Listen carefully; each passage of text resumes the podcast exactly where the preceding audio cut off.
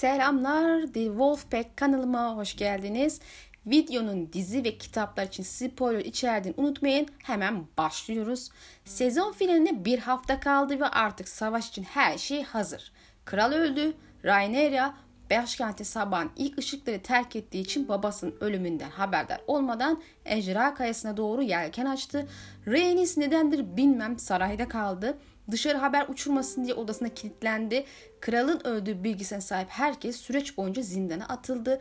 Kraliçenin hizmetlisi Talia tabii ki buna dahil ama bundan önce hemen Beyaz Solucan'a durumu bildirmeyi başardı. Otto da sadakat yemini etmeyen saray lordlarını zindanlara attı. Hatta önceki bölümde bahsettiğim Rhaenyra'yı karşılayan Lord Caswell sadakat yemini eder gibi oldu. Ama amaç kaçıp prensese haber uçurmakmış. Herhalde şehirde kalede adam yok veya kuş uçuramadı.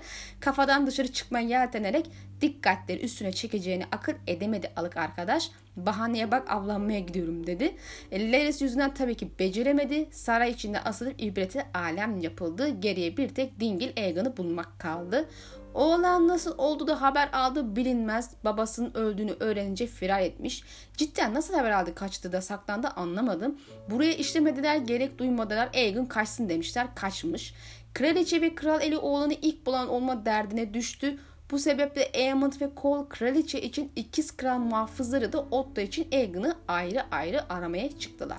Elbette arada bölüme ismini veren Yeşil Konsey'in toplandığını gördük. Alicent saf saf Viserys Aegon tahta geçsin istiyordu. Ölüm arzusu buydu dedi. Ama meğer Otto konseydeki yeşil destekçileri ile uzun süredir Aegon'u tahta çıkarmak için gerektiği hazırlık ve önlemleri almış. Alicent'in dahi haberi yok. Otto nasıl olacak bilmem Rhaenyra ve çocukların öldürülmesi gerektiğini düşünerek planı yapmış. Alicent olmaz diyerek duruma itiraz ediyor hem merhum kocasının bunu istemeyeceğini bildiğinden hem de Rhaenyra'nın eski dostu olmasından. Malum en sonki bölümde ikisi de kötü hislerini geride bırakmıştı, barışmışlardı falan. Otto Aegon'u Rhaenyra'nın öldürülmesi için ikna edeceği için Alicent ilk bulan olmak istiyor olduğunu, elbette konseyde tek siyah destekçisi olan hazine başı olan lordumuz itirazlar edip alayınız yalancı ve haisiniz sözlerini ekleyince Cole da oturulan yerine diyerek adamı sertçe masaya yapıştırıyor ama o an öğreniyoruz ki ilk bölümden beri konseydeki lordların konumlarını temsil etsin diye eklenen taş küreler 9. bölümde bu lordu öldürmesi içinmiş.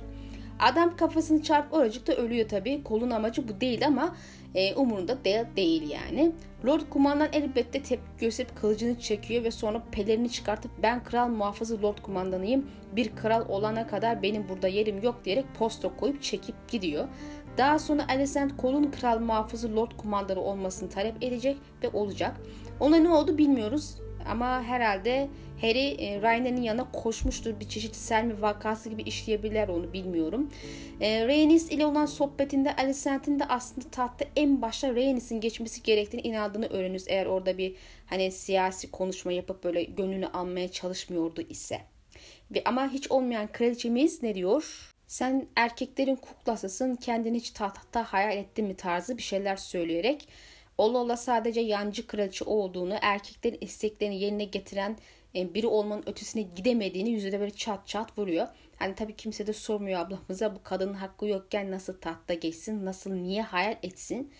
Otto'nun da olmadığı için yani tahta hakkı torunları geçir, geçirmek istiyor zaten. Collis aynısını yapmak istiyor. Yani burada iç birazcık boş bir feminizm çıkışı görüyoruz ama erkeklerin kuklası olduğu kısmı doğru Alicent için.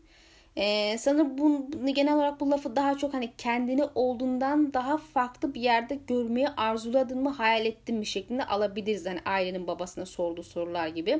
Evvelki bölümlerde Alicent'in hep babasının isteklerini yerine getiren bir çeşit kuklu olduğundan bahsetmiştim.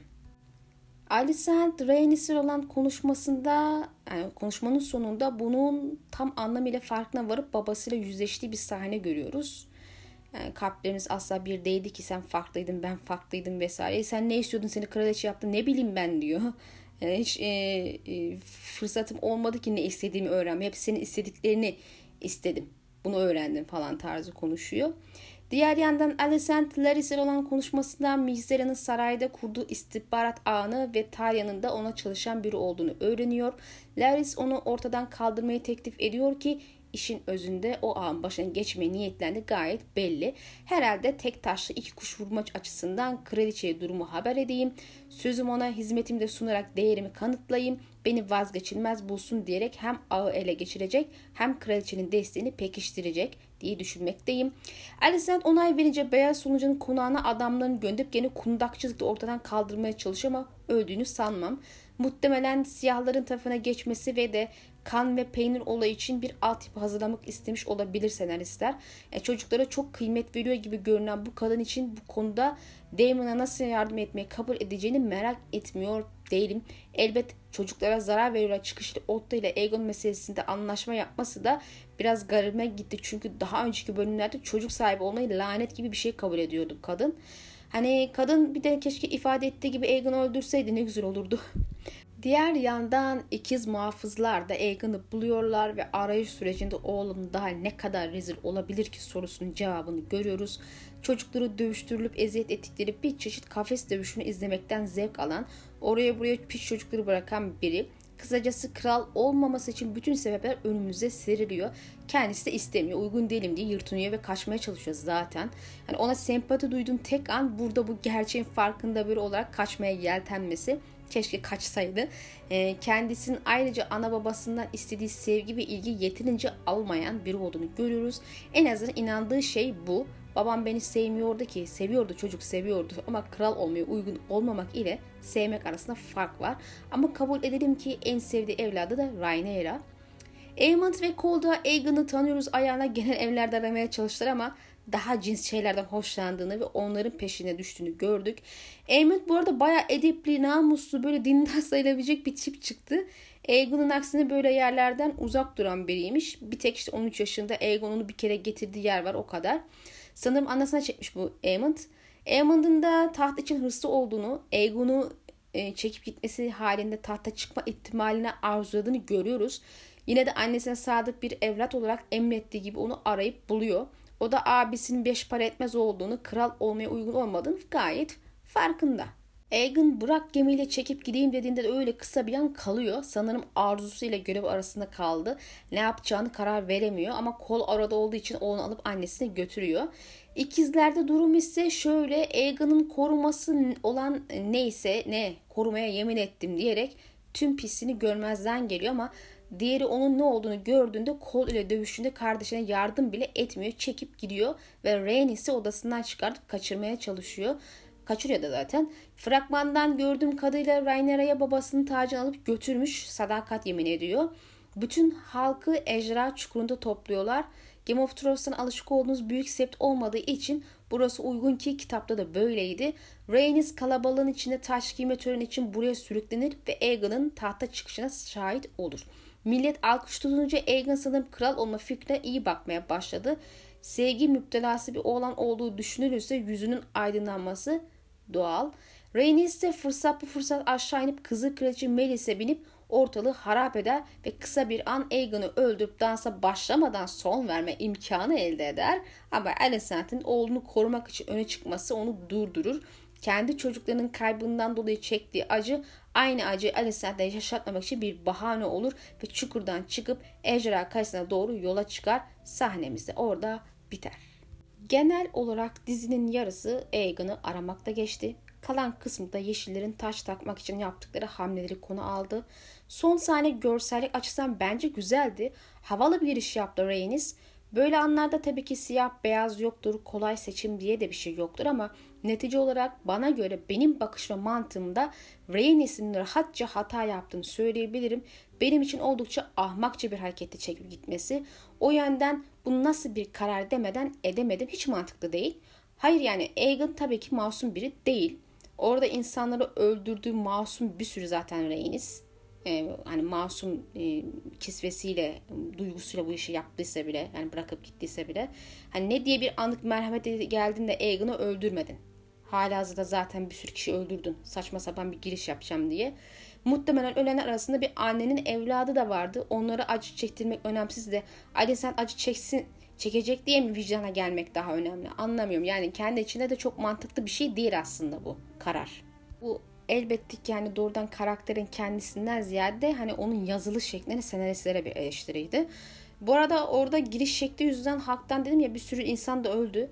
İleride halkın ejderhalara saldırmasında bu olayda sebep olarak kullanılır mı acaba insan diye düşünüyoruz. Yani siyahlar nezdinde de nahoş bir imaj çizmedim sizce? Bunun kullanılarak kara propaganda yapısı yapılabilir.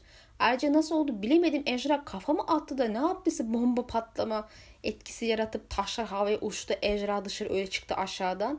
Ateş falan da görmedik ya da benim gözümden kaçmadıysa. Hani öyle sonik alev da girdi çıktı falan diyeyim. Hatırlarsınız hem Game of Thrones'un son iki sezonunda hem de Basamak Taşı Savaşı'nın başında ejderhalarımızın ateş ayarları vardı. Böyle kısıp yükseltebiliyorsunuz bunları. Böylece bir sahnede taşlar sağlam kalırken diğer bölümde böyle patlıyor havaya uçuyordu. Bir sahnede insanlar ya toza dönüşüyor ya hızlıca ya da böyle moleküllerine ayrılarak diğer sahnede maşale alev almış gibi yanabiliyordu. Şimdi de alev kullanmadan kafa atarak falan galiba taşları kırıp parçalayıp havaya uçurma güçleri olduğunu da gördük. Bunlar böyle arada havalı sahneler için kullandıkları ama savaşlarda kullanmadıkları bir şey. Maşallah zaten ejderha değil Bravos'un titani mübarek. Rhaenys kısmını bayağı bir değişeceğim şimdi. Bayağı kafaya taktım çünkü ona. Bakın bir önceki bölümde Corlys'in dönüşü yanlış hatırlamıyorsam 3 gün falan sürecek dendi. Weymouth vakası yüzünden başkente gitti. Hadi diyelim ki 2 gün geçsin toplam olayların olup bitmesi açısından. Normalde hani daha evvelki bölümlerde dediğim gibi kaya gitmek bile en az 2,5 ila 3 gün sürer. Driftmark'ta git gel yapmak şüphesiz daha uzun sürer. Ama bunların yapılacağı için tabii ki de bir önemi yok. Hepsi gün içerisinde gel git yapabiliyorlar. Gerçi bizim kraliçe Ejderhas ile geldi. O sebeple cidden bir günde gidip gelebilir. Sanırım Bella da babasıyla gitti. Kendisini göremedik bu bölümde. Normalde büyük annesiyle gelmişti. Onunla yaşıyordu. Rhaenys niye kaldı? Bin ejderhayı çek git Weymouth olayından sonra senin kocan en geç sabah gelmiyor muydu? Ölüp gitmeye, ölüp ölmeyeceği belli olmayan ölümcü bir yere almamış mıydı bu adam? Onun için endişelenmiyor muydunuz? Yanında olması gerekmiyor mu? Zaten ejderha ile gidip niye almadı adamı bir önce eve getirmez, getirmedi? O da bir merak konusu. Yani akşam yemeğine de katılmamıştı Viserys'in toplandığı e, aile yemeğine Rhaenys. Çek git işte kocanla ilgilen. Anlamsız bir durumdan yapmadı bunu ve kaldı. Sebep. Yani senaristler böyle istedi. Niye? Basit. Aklına işte sanırsın böyle havalı bir sahne geldi ve yine bunun için senaryoda anlamsız bir hikaye yazdılar. Patlayarak giriş yaparak da ejderha havalı görünür. Sürücüsü de ölen anne baba evlatlar falan tabii ki onlar önemsiz. Yani herhalde avam yani ya bunlar. Niye merhamet etsin düşüncesiyle mi yaklaştılar? Peki niye Aegon'u öldürmediler? E merhamete gelmiş kadın. E, avama merhametsiz e, şeye Aegon'a merhamete geliyor. Alicent'e merhamete geliyor Anlatabildim yani çok mu vicdanlı çok mu vicdansız anlamadım Rhaenys için. Yani bir karakter gelişimi, hikaye çelişkisi falan hepsini bir kenara bırakalım. Geçelim onu. Rhaenys ablaya sormak lazım. Sonrasında daha fazla annenin evladı ölmeyecek mi? Niye sen orada Aegon işini bitirmedin? Yani fazla merhamet maraz doğurur. Aynı merhameti Aegon ve Aemond'dan görmeyecek biliyorsunuz.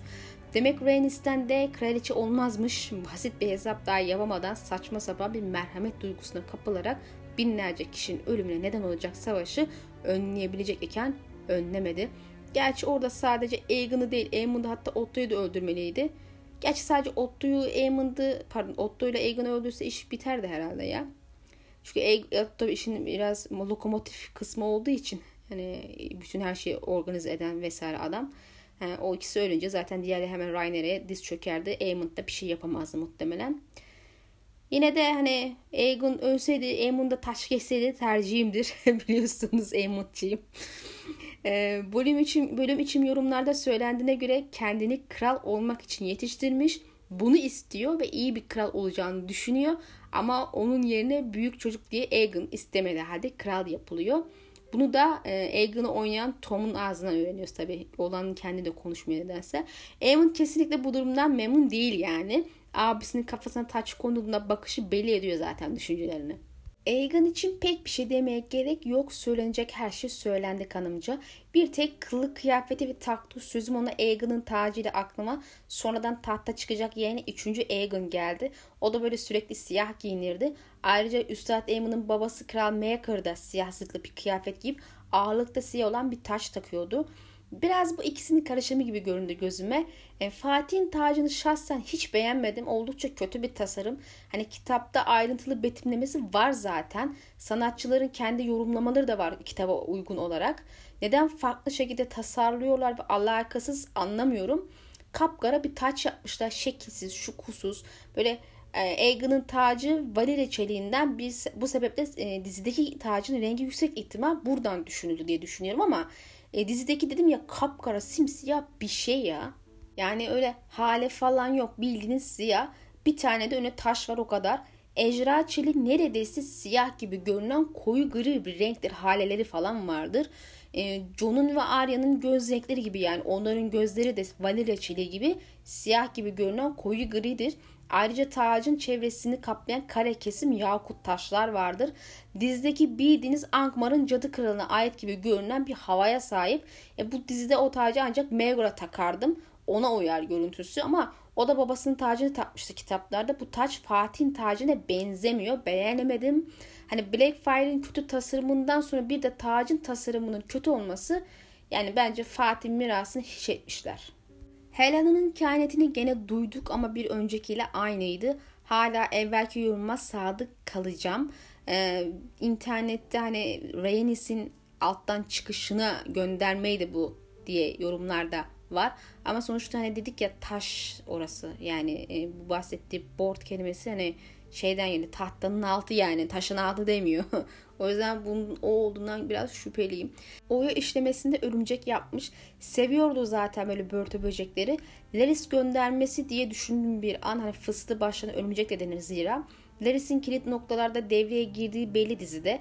Bu sebeple bakalım onu daha ne, ne şekilde kullanacaklar, işleyecekler göreceğiz.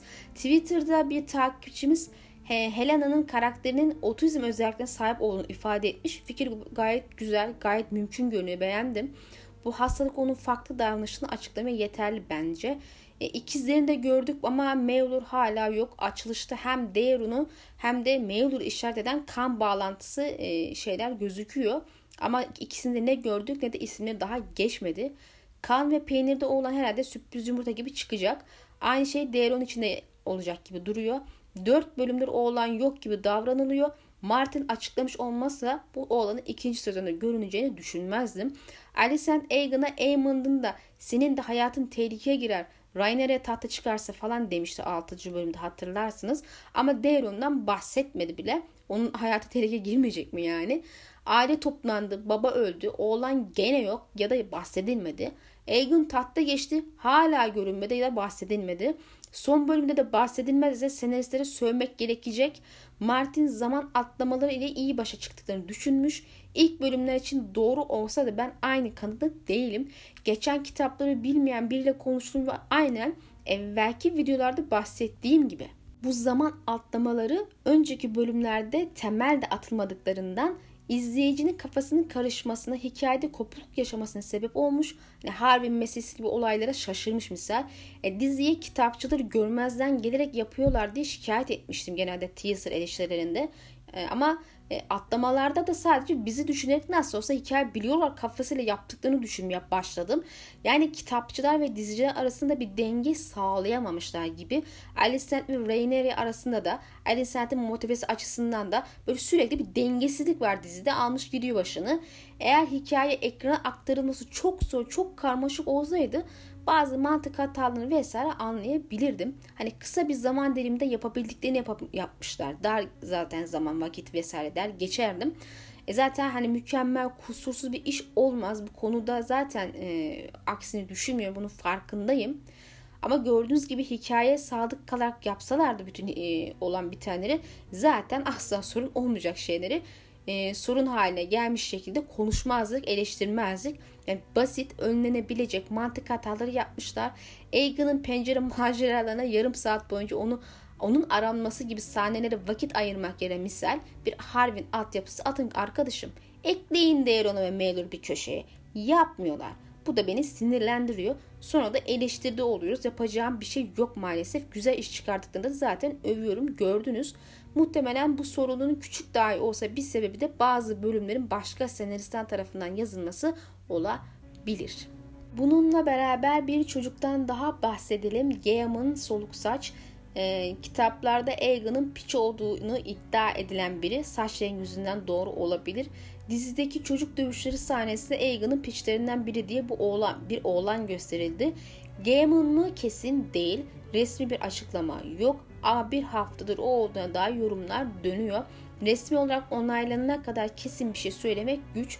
Neticede Aegon'un en az iki piç olduğunu zaten kitaplardan biliyoruz. Diğerlerinden de e, biri olabilir bu gösterdikleri. Yani kesin değil dediğim gibi.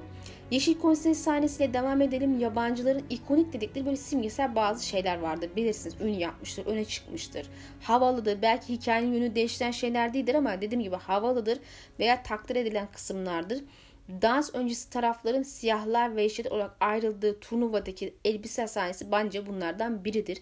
Yeşil Konsey'deki kolun varlığı ve Lord Lyman e, öldürmesi de bence bunlardan biridir. Kitaplarda yer alan bu kısımları aynen koruyup dizide de kullanmalarını beklerdim ama onlar bunları yapmadılar ve batırdıklarını da düşünüyorum.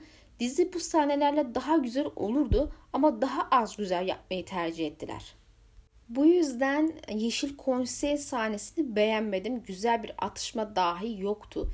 Kitaptaki tartışma ve argümanların uçuşu Lord Bisbury'nin ölümü doğru şekilde işlenseydi daha güzel olurdu. Biraz uzun olurdu sahne ama olması da gerekirdi zaten. Yani bölümün ismi de Yeşil Konsey. Ama eminim e, Aegon'un e, sahnesinden birazcık kısabilirlerdi bu sahne için. Yani çok da mühim değildi bence onu aranması bu şekilde. E, ama işte dedim ya zamana oynamışlar bu sahneyi doldurarak bölümü. Anlamsız geldi gene. Sorsan zaman yok. Bazı şeyleri ekleyemedik. Değer ile çalışma vaktimiz yoktu diye bahane uydururlar muhtemelen. Sonuç olarak kötü bir sahneydi. Laris'e geçelim. Herifin ayak fetişi varmış arkadaşlar. Bunu gördük. Doğrusu gerçekten çok mide, mide bulandırıcı bir sahneydi. Birçok kişi de aynı tepki verdi gördüm. Alicent hep bir sempatim vardı. Onu anlıyordum. Ama açıkçası burada saygımı yitirdiğim bir an oldu. 6. bölümde ikisini ilk kez gördüğümüzde de oda, odasına girip ayakkabısını çıkartıp e, sofraya oturmuştu. Çok anlam verememiştim. Herhalde ayakları rahatlasın diye yaptı diye düşünmüştüm ama yabancı bir erkeğin yanında bu kadar rahat hareket etmesini garipsemiştim. Meğer sebebi Leres'in ücreti olmasıymış. Yahut ters mi oluyor tam anlamadım kim kime ne ödeme yapıyor şimdi burada. Bildiklerini anlatırken daha fazlasını istince duruyor üstüne Alicent'te çoraplarını çıkartıyor devam etsin diye. İyi ki kahvaltı etmiyordum o an yani. Ben de böyle saf saf başka şeyler düşünüyordum ayakkabıyı çıkarmaya başlayınca. Yok daha neler oldum yani. Rainer'ın Rainer'ın ahlaksız tavrı ve peşleri yüzünden bu kadar ahkam kesen kadın kendisine hizmet etsin diye herifin birinin ayak fetişini tatmin ediyormuş oğlunun yediği nanenin üstünü kapamasına da unutmamak lazım. Geçen bölümde tam üstüne durmalıydım bunun. Yani senaristler Lares'in Alicent üstünde bu şekilde bir psikolojik güç kurmasını neden tercih ettiler ve Alicent neden kendini böyle küçük düşürdü tam anlamış değilim. Cersei'nin her şey çocuklarım için safsatına mı yakalandı şimdi Alicent? İyi de konumun çok güçlü ihtiyacın yok. Yani sen Targaryen'in altın çağında yaşamış bir kraliçesin. Alo diyorsun yani. Onun için sana zaten hizmet etmek Madem ki unvan vesaire istiyor hizmet etsin. Gerçekten amacını net anlamadım senaristlerin. E, Laris'i daha da iğrenç hale getirmek istedikleri için değil kanımca. Rhaenys'in dediği şeylerin farklı bir boyutunu göstermek istediler ki diye düşündüm. Hani şimdi daha fazla bir şey söylerim de 10. bölümü izleyene kadar konuyu konuşmak istemiyorum tekrardan. Çünkü muhtemelen düşündüğüm şekilde yaparlarsa 10. bölümde bazı sahnede işte kan peynir sahnesini falan e, tekrar etmiş olmayayım tekrar tekrar olunca insanı biraz sıkar dinlemesi. E, zaten daha belki bir bölümde kadın karakterlerin gösteriş şeklini biraz eleştirmiştim hatırlarsınız. Bakalım şu kampanyanın meselesi nasıl olacak? Otta için de özel bir şey demek istemiyorum. Dizinin başından beri var olup da ilk bölümden itibaren amacına tamamen sadık kalan, en net hareket eden, karakter gelişimi olarak falsosu olmayan tek karakter bu herif. Ha bir de tabii Viserys. Diğerleri yok yanlış anladım. Yok hem istiyor hem istemiyorum. Böyle bir çelişki içerisinde içimde savaş veriyorum. Şu bu diyerek çorba oldu benim için. Yani karakterlerin gelişimi, tavırları, motivasyonları falan. Yani zaten zayıf karşıladığını söylemiştim bazı şeylerin. Neyse yapacak çok da bir şey yok. Bunları da geçip gideceğiz artık. Lakin Otto'nun planından biraz bahsedelim. Gerçi oldu bitti ile Aegon'u tahta çıkar, Rhaenyra'yı öldür. İşte şeyleri böl, yani hazineyi böl dışında çok ele tutu bir şeyden bahsetmişlerdi. Benim kafama taktım Rhaenyra'yı nasıl öldürecekler çocuklarla birlikte vesaire. O kısım biraz e, muhammalı. Hani ejderhaların çoğunu siyahların tarafında. Prenses ailesiyle Kaya'da. Valerion desteği öyle veya böyle var. Gerçi Rhaenys'i elinde tuttuğu için o kısmı sorun etmemiş olabilir o an için. Netice olarak nereye gidip öldürüyorsun, kimi öldürüyorsun, nasıl öldürüyorsun? Kitapta sonra bir ikiz vakası deneniyor doğru ama e, tüm planı bunun üstüne kuramazlar herhalde. Yani özel bir casus sokup tüm aileyi zehirlemeye falan kapmak gibi plan yapmadıysa bu çok saçma bir e, düşünce. Çok yüzeysel, somut olmayan bir şey gibi geliyor. Zira denizin ortasında etrafı ejderhalar ve demon ile çevir bir kadını zor öldürürsün ve otta diyorum ister istemez. Neyse artık bir sonraki bölümde bakacağız. Şimdi kitaplarda nasıl olmuş kısa kısa bir özet geçmek istiyorum. Şimdi kral öldüğünde dizide olduğu gibi dışarıya haber uçması engellendi. Alicent ve Cole ölümünü doğrulamak için odasına gitti. Kitapta dizideki gibi ağladığımı bilmiyoruz elbette. Dizide kocasını seven biri olması hoşuma gidiyor. Kralın ölümünü doğrulayınca odayı kilitler ve olayı bilenleri gözaltına alır. Cole muhafız kulesine giderek adamları konseyi çağırması için gönderir. 7 şövalyenin sadece 5'i buradadır. Diğer ikisi olan ikizlerden biri ve Sir Laurent Marbant Rainer'in korunmasına yemin olduğu için kayadadır. Alicent ve Otto konseyi hızlı ve gizlice kraliçenin odasına toplar. Saat baykuş vaktidir ve tartışmalar şafağa kadar sürer. Melos'un ölümünden sonra atanan büyük üstad Orwell'in tarafsız gibi göründüğünü söylemiştim önceki bölümde ama neticede zamana geldiğinde Yeşillere hizmet etmiş ve dansın kaynaklarından biri, biri de onun hapse atıldığında ele aldığı kitaptır. Bu sebeple kendini siyahların lehine gibi göstermiştir. E, dizideki Orwell açıkça Yeşilleri yanında olup Otto'nun planında yer almış. Dizinin aksine konseyde bir de fısıltı başı olarak Laris vardır. Viserys zamanında atanmıştır ve Cole'da uzun yıllardır Lord Kumandan olarak vazife yapmaktadır. Yıllar önce Harry ölmüştü. Dizideki abi inatla öldürmeyip yaşattılar. Bu sebeple bizim Crispin hala öylesine bir kral muhafızı. Cole'un tarihteki önemi onun kral yapan lakabına sahip olmasıdır.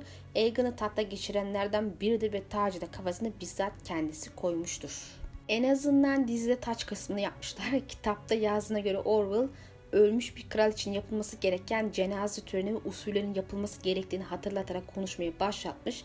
Sonra da e, Rhaenyra'nın taç giyme töreni için hazırlıklarına başlamalıyız demiş.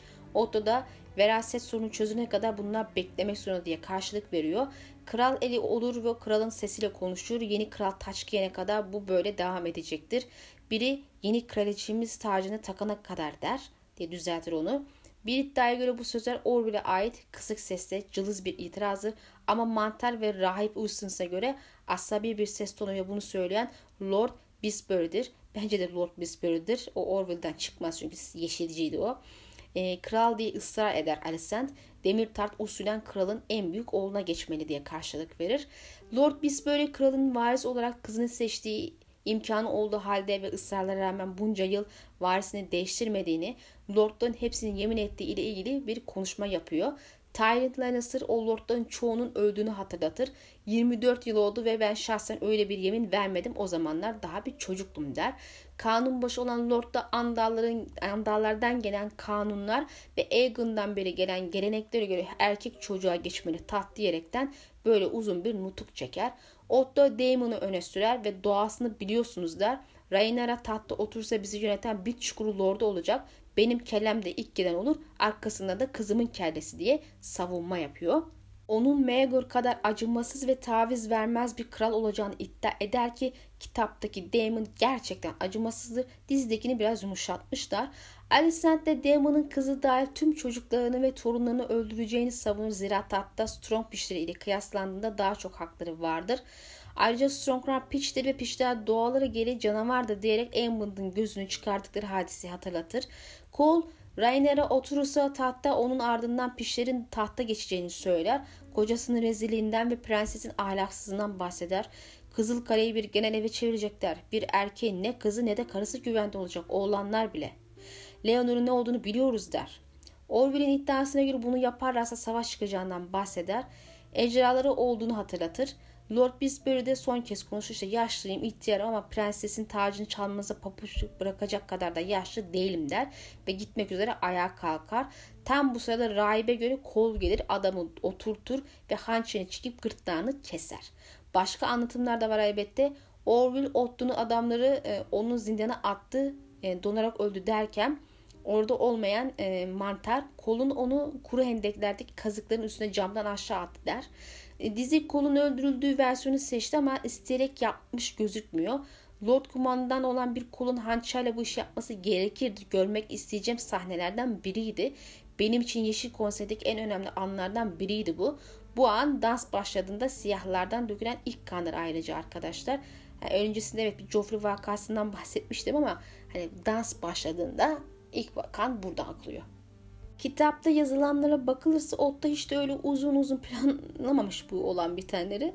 Aegon üstünde karar kırılınca Rhaenyra itaat etmez ona katılacak lordların isimlerinin çıkartılması gibi bir dizi üstünde e, bir dizi şeyin üstünde durmuşlar. İşte prensesin doğum yatağında olması Yeşil'in işine de gelmiş çünkü ne kadar geç öğrenirse o kadar geç yavaş hareket edecektir. Ki böyle bir 10 gün falan sürüyordu galiba. E, mantığına göre Alicent'in fahişe belki doğum yatağında ölür dediği söylenir. Lakin o prensesle beraber olduğu için konseyde konuşulanı bilemez unutmayın. Yine de söylemiş olabilir Alicent çünkü nefret ediyor tam onun ağzından çıkmalık bir laf gibi. E, sonrasında harekete geçerler ve kolu siyah destekçisi olmaya e, meyilli tüm lordları ve şövalyeleri vesaire toplayıp zindana atması için gönderir. Otto direnmedikleri sürece güç kullanılmamasını ve diz çökmeleri halinde zarar görmeyeceklerini hatırlatır. Üstad diz çökmeyenler diye sorduğunda kanun başı haindirler ölmeliler der. Laris ilk kez o zaman konuşur ve ilk biz yemin edelim aramızda hain olmasın diye kan yemini hepimizi bir araya getirmesi için ölüme giden kardeşleri diyerek hançerle avucunu keser ve diğerleri de aynısını yapar yemin ederler. Sadece Alicent kadın oldu diye yani kadın diye yemin etmiyor. Elini kesmiyor yani. Alicent oğullarını getirmesi için muhafızları yollar. Aemon sabah kalkmış cephanelikte zırh kuşanıyordur talim için. Aemon kral Aemon e, e, işte kardeşin Aegon kral mı oldu yoksa yaşlı fahişin önünde diz mi çökeceğiz diye sorar. Prenses çocuklarıyla yemek yiyordur, kahvaltı yapıyordur ve Aegon sorulduğunda yatağımda değil battaniyenin altını aramaktan çekinmeyin der. E, dizinin aksine kitaptaki prenses e, çok da farklı tavırlar olan bir değil normaldir. E, Aegon tabii ki alemdeymiş. Mantara göre işte kol onu bir bit çukurunda bir sıçan yuvasında dişleri sivriltilmiş çocukların birbirini ısırıp parçalamasını izleyen bir kadınla alem yapıyormuş. Pardon izlerken bir kadınla alem yapıyormuş. E, rahibe göresi prens varlıklı bir tüccarın kızıyla berabermiş ve annesinin planlarını ortak olmayı reddetmiştir. Varis olan kız kardeşim ben değil ne tür bir kardeş kardeşin doğuştan gelen hakkını çalar demiş. Kolda ona prenses tacını takmak için seni ve kardeşini öldürecektir deyince durup e, kabullenmiş herhangi bir öz Targaryen hayattayken hiçbir Strong demir tahtta oturmayı ümit edemez diye karşılık veriyormuş. Kolda Rainer'e kendisinden sonra pişlerin hükmetmesini istiyorsa kellenizi almaktan başka çaresi yok diye karşılık veriyor. Sadece işte bu söz tacı kabul etmesine sebep olmuşmuş rahibe göre. Dizide iki anlatımda farklı şekillerde karıştırıp kullanılmış gözüküyor. Şehir muhafızlarının komutanı ve kaptanları saraya çağrılıyor. Toplamda 7 kişilerdir ve 5'i Aegon'u desteklerken iki tanesi güvenilmez bulunur ve zindana hapsedilir. Sadık Beşli'nin en korkutucusu Luthor Largent komutan olarak atanıyor. Neredeyse 2 metre boyundadır ve bir yumrukla atı öldürdüğü söylenir. Otta ne olur ne olmaz diye kendi oğlu Sir Gwen'i de onun sağ kolu olarak atar, atar yanına iki denetim altında tutsun. Dizide daha hiç böyle başka oğlu falan varmış gibi gözükmüyor. Sadece Anisat varmış gibi gözüküyor. E, ikinci sezonda belli olur. Tayland Lannister Lord Bisborne'un yeni hazine başına olur ve kraliyet hazinesini ele geçirip onu dörde böler. Bir kısmı güvende olsun diye Bravos Demir Bankası'na, bir kısmı Caster'ı kayısına, bir kısmı Eskişehir'e gönderilir. Kalanı da işte rüşvet bilmem ne vermek için el altında tutulur. Tayland'ın yerine donanma başı olması için Otto, Demir Adalardan Kızıl Kraken lakaplı Lord Dalton Greyjoy'a haber gönderir. Kuzgunlar Aegon'a sadakat yemin edebilecek lordlara haber uçurur. 101 konseyindeki hangi lordun kimin deyine konuşulduğu tespit ediliyor.